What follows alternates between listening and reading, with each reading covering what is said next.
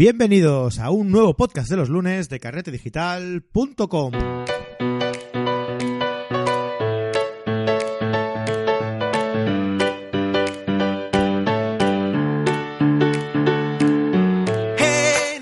¿Qué tal estáis amigos? Bienvenidos al podcast de los lunes, un podcast en el que aprenderemos fotografía desde cero.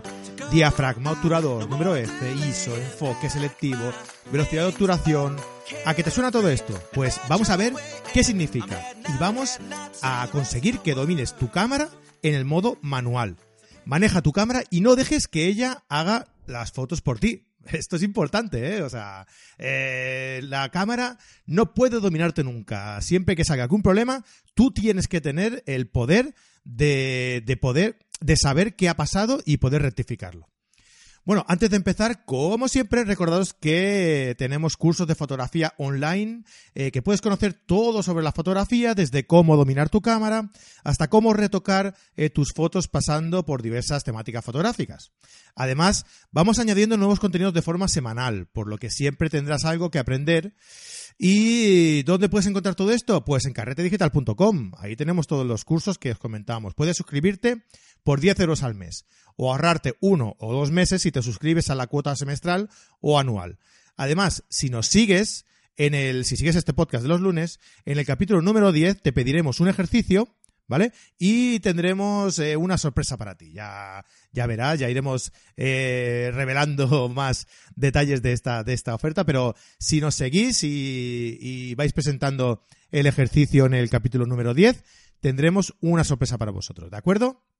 Venga, pues vamos con la clase de hoy. Hoy qué vamos a ver? Hoy vamos a ver los tipos de objetivo, como ya empezamos a ver eh, algunos objetivos eh, por su luminosidad la semana pasada, hoy vamos a ver los objetivos según su focal. ¿Vale? Eh, pues bueno, tenemos tres tipos de, objetivos según la focal que tienen. ¿Qué es la focal? La focal es la distancia que tenemos entre el sensor y la lente. Por lo que si esa distancia es mayor, eh, digamos que captaremos una porción más pequeña de la escena, por lo que será ese objetivo será un teleobjetivo. Y si esa distancia es menor, es decir, la lente está más cerca del sensor, eh, digamos que se comprime más, ¿no? Y tenemos una vista más angular, eh, un ángulo mayor de visión, captaremos un ángulo mayor de visión de la, de la escena. Vale, pues dentro de todo de todo esto, eh, dependiendo de la distancia focal que tenga nuestro objetivo, tendremos tres tipos de objetivos. Angulares, estándar y teleobjetivo. Vamos a ver más o menos que, eh, las características de cada uno de ellos, ¿no? Eh, los objetivos angulares. Eh, los objetivos angulares pues tienen unas distancias focales, recordad lo que era distancia focal, distancia entre el sensor y la lente, unas distancias focales de hasta 35 milímetros. ¿vale? 14 milímetros, 20 milímetros, 25 milímetros, todas estas eh, distancias focales que tiene nuestro objetivo se considera que son angulares, ¿vale? Luego hay gran angular, como serían pues más cercanos, números eh, distancia, de distancia focal focales más bajas, un 14 milímetros, por ejemplo, eso se consideraría gran angular. Y eh, pues bueno, y angulares, pues no, y angulares simples, ¿no?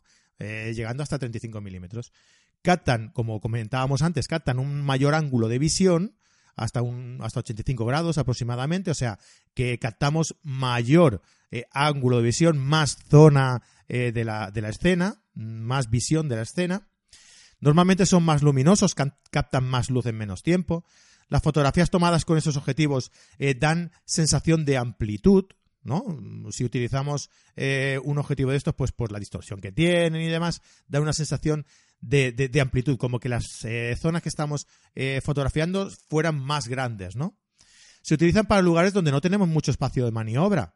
Evidentemente, si en un sitio no podemos eh, echar más para atrás para realizar la foto, pues porque hay una pared, por ejemplo, ¿no? Pongamos que hay una habitación y hay una pared y no podemos ir más hacia atrás.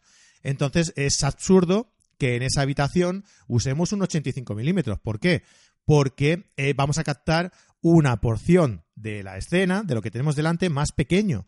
Y, no nos interesa. Lo que nos interesa, pues en, este caso, sería captar más espacio de esa, de esa habitación, ¿no? Entonces, eh, es, es, más aconsejable utilizar un gran angular en estos casos. se aconseja su servicio para fotografía arquitectónica, de paisaje, en, todo, en todas aquellas eh, mm, disciplinas en, las que necesitemos eh, captar mayor ángulo de, visión o realizar fotografías eh, con más luz para realizar nuestras fotografías. ¿no? Por ejemplo, dentro de una habitación normalmente hay menos luz que en, que en exteriores, luz natural hablamos, ¿se entiende? y claro, y necesitamos un angular porque no podemos disponer de más espacio para movernos y, poder captar toda la escena que queremos en, esa, en ese espacio, ¿no? Ah, de paisaje igual, eh, también, porque, bueno, eh, simplemente paisaje es que normalmente queremos captar, dentro del paisaje hay distintas disciplinas también, ¿eh? Pero en un paisaje natural, digamos, eh, la idea, lo que nos interesa, es captar más espacio, ¿no? Captar más ángulo de visión. Por eso también es más interesante eh, tener un angular o un gran angular, ¿no? Dependiendo del tipo de fotografía que queramos realizar. Los objetivos eh, estándar según su focal. Eh, los objetivos estándar pues comprenden distancias focales de entre 35 y 50 milímetros. tienen un ángulo de visión de 60 a 45 grados más o menos y equivalen a un, a un ángulo de visión de visión humana, ¿no? Eh, las fotografías con estos objetivos dan sensación de realidad porque eh, equivalen más o menos a lo que eh, vería, al ángulo de visión que tenemos en el ojo humano. ¿no? Son más luminosos y van bien para cualquier tipo de, de situación. ¿vale? Además, son de gran calidad, sobre todo los que son de focal fija, por su sencilla construcción, ¿no? Eh, y bueno, y eso, son, normalmente más luminosos también, ¿no? En esta, en esta franja de focales, pues se pueden permitir eh, una construcción más sencilla y por eso eh, normalmente son de mayor calidad. Los teleobjetivos. El otro tipo de objetivos según su focal que tenemos son los teleobjetivos. Esto pasa igual también que los angulares pueden ser eh, pues teleobjetivos cortos o, tele, super teleobjetivos, ¿no? Dependiendo de, la distancia focal que tenga. Se entiende más o menos aproximadamente que a partir de 50-60 milímetros ya es teleobjetivo. Por lo tanto, un 85 milímetros o algo así es un teleobjetivo corto en el que puedes captar más ángulo de visión y pues, no sé, un 400 milímetros, por ejemplo, pues podría ser ya un super teleobjetivo, ¿no? Eh, que puede captar una mínima parte de esa, de, esa escena, por lo que puedes alejarte mucho más, ¿no? Vas a captar una porción de escena más lejana, ¿no? Te la vas a acercar esa imagen.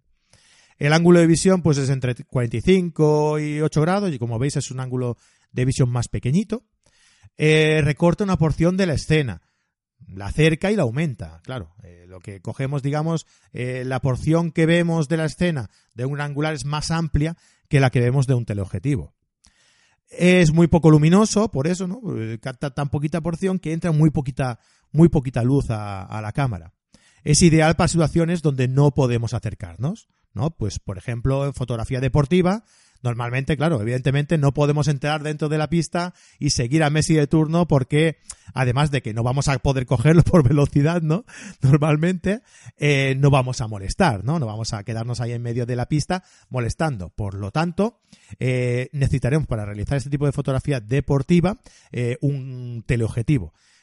si vamos a hacer, por ejemplo, un safari fotográfico a Kenia, pues evidentemente yo por lo menos no me voy a acercar al león de turno, para, para hacerle una foto. Me quedaré en mi, en mi Jeep y con un teleobjetivo me acercaré a él mediante ese teleobjetivo, ¿no? Y le sacaré la foto con ese teleobjetivo. Muy bien, pues hasta aquí los tres puntos, los tres eh, tipos de eh, eh, objetivos que hay según su focal. Os hago un pequeño resumen.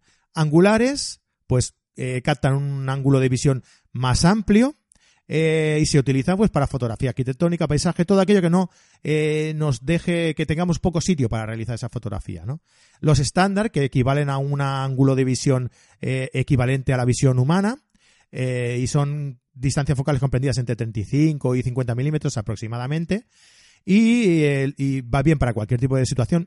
Los estándares estos os, os doy un, una, una, un consejillo más, un, un dato más, eh, son muy utilizados sobre todo para hacer street photo, ¿no? ¿Por qué? Pues porque podemos eh, captar un retrato, podemos captar una persona, traer a la persona a la, fotografía de una forma que destaque esa persona y eh, dejarla y compararla en un entorno, ¿no? Situarla en un entorno, por, porque vemos más ángulo de visión, porque vemos en qué entorno está esa persona, ¿no? Y nos sirve de referencia.